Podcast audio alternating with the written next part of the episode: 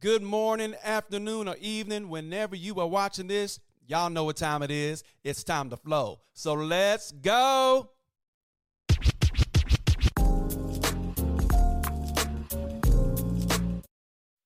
Welcome back, Flow community. So glad you could join me here for another Flow lesson for this day. Yes, so glad you could be with me today. And I want to talk about something that I've actually been talking about in some of my other videos, you know, and I think about it this is an area where you might feel uncomfortable. Um, maybe you just don't know how to do it, but it's something that's necessary to flow God in your life. It's prayer. You know, I've been talking about prayer, I've been mentioning prayer, and in the Christian life, prayer is necessary. I don't know if you knew that, but prayer is necessary. I want you to think about this. I want you to think about this. Um, think about a marriage. Okay, a marriage. Let's say I got married to my wife and we never had a conversation our whole marriage. One, I don't know how long that marriage would last. Two, I don't know how enjoyable that marriage would be. I wouldn't know anything about my spouse, right? And if if you're a parent and you have children, imagine that. Imagine imagine having our children and then we go a, our whole lifetime without having a conversation with our children. What kind of relationship would there be with our children? Not really one. And so that's where prayer comes into play because prayer is necessary to establish and have a growing relationship with the Lord God. And see, I, I think about this because you know if you if you've grown up in church maybe you've looked at people to try to figure out is that how you pray and you've been listening and you know that's not necessarily the way we pray but we pick up some things but maybe you've never been in a church right? And so you just don't understand. And you know, if you've ever been asked to pray by somebody and you you're not comfortable with it, it it's it's very awkward, right? And you just you get you can get uh, mouth locked, right? And you just kind of like in this world of oh man, what do I do? And so that's what today's about. I want to try to give you a, a little outline, maybe a little foundation on how to develop a pleasing prayer life. Yeah, pleasing uh, you know, keep that word in mind because sometimes we pray, it's not necessarily pleasing to God. So I just want to talk about pleasing prayer. And I'm going to use this acronym. It's it's known, maybe you've heard about it. It's called ACTS. ACTS. It's the ACTS prayer model. But I believe this prayer model allows you to establish a good foundation in your prayer life. ACTS stands for this adoration, confession, thanksgiving, and supplication.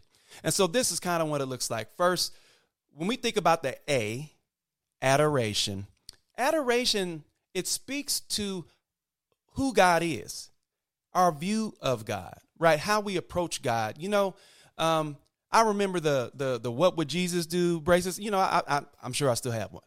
That is a good intention, but we got to understand that Jesus, you know, and God God in general is nothing like us. Like He became human so that he could be the, the, the final and sufficient sacrifice for our sins. But Jesus was fully man and fully God. God sits high in heaven. And so when you think about all that God is, holy, faithful, just, knows everything, we have to adore him, right? You, you, need to, you need to have a deep love and respect for God. And that's what the A does. A makes sure that we we approach God the right way, that we that we recognize who he is in life. And so adoration needs needs to be a part of a developing and pleasing prayer life. And then confession.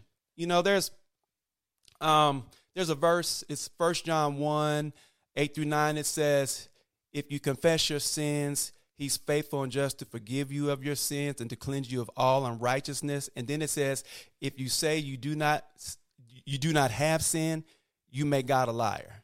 See, um, I'll say this: we we take our sin for granted. So by faith in Jesus Christ, our sins are forgiven eternally. So understand that. But sin still affects us right we are we live in these these human bodies and so until we die and go to heaven sin is still going to mess with us and that's where confession comes into play because i, I say it like this confession um, al- realigns your life with god's divine will right? Because that's what we need to be. Sometimes we just start going through life and, you know, we take it for granted that we must be good because nothing bad is going on. No, we can't do that because Jesus even said that if if I was to commit adultery in my mind with another woman, I've committed adultery. So you don't just have to do an action to sin, even your thoughts. So we want to make sure our sin account stays low. I always talk like a laundry basket. You want to make sure that laundry basket of sin remains low. And so that's what confession does because I tell you what, when I go through life and I know there's sins I've committed and omitted.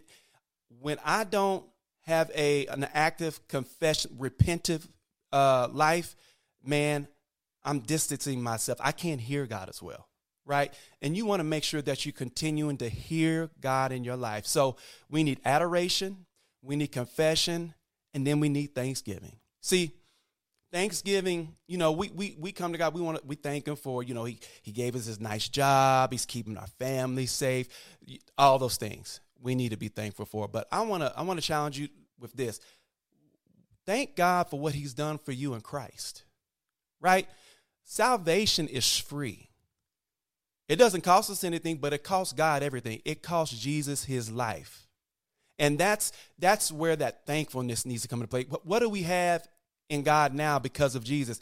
We have a God that we can come to and speak to. He hears us, sees us, and he speaks back, right? You've ever prayed about something a long time and then suddenly there you got some peace about it or you've been praying about a situation and then it happens. See, in Christ you have that relationship. And we have to be thankful for that because the unbeliever does not have that relationship. And if you're an unbeliever watching this, I'm inviting you to, to know Jesus as Lord and Savior because your life will be different. But we have to be thankful. We, we're thankful for everything God has given us, right? Have you ever thanked God for the trial you're going through? See, our faith will not grow unless we go through some things. I'm challenging you to thank God for that situation because it's going to grow your faith and make you see God differently. And then I'm here, I'm, I'm look, I'm at the last thing supplication. Those are requests. You know, those usually happen at the beginning of our prayers, right? Like we come to God and ask Him for everything that we we need or we want and we desire. You know, we, we God wants us to bring our requests to Him. You know, it's I, I talked about it the other day. Philippians four six and seven. Don't worry about anything except instead pray about everything.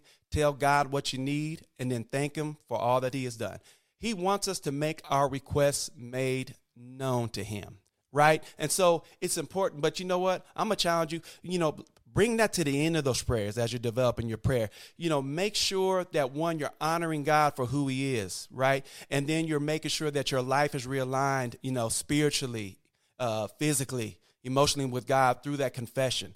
And then be thankful for all that he's done and what he's done through Jesus. And then let's make those requests, right? You you you know, and I'm gonna challenge you to make requests for other people. You know, ask, asking God, you know, when you, you I didn't say this earlier, but prayer is inviting God into your life to work in your life. That's that's what it is.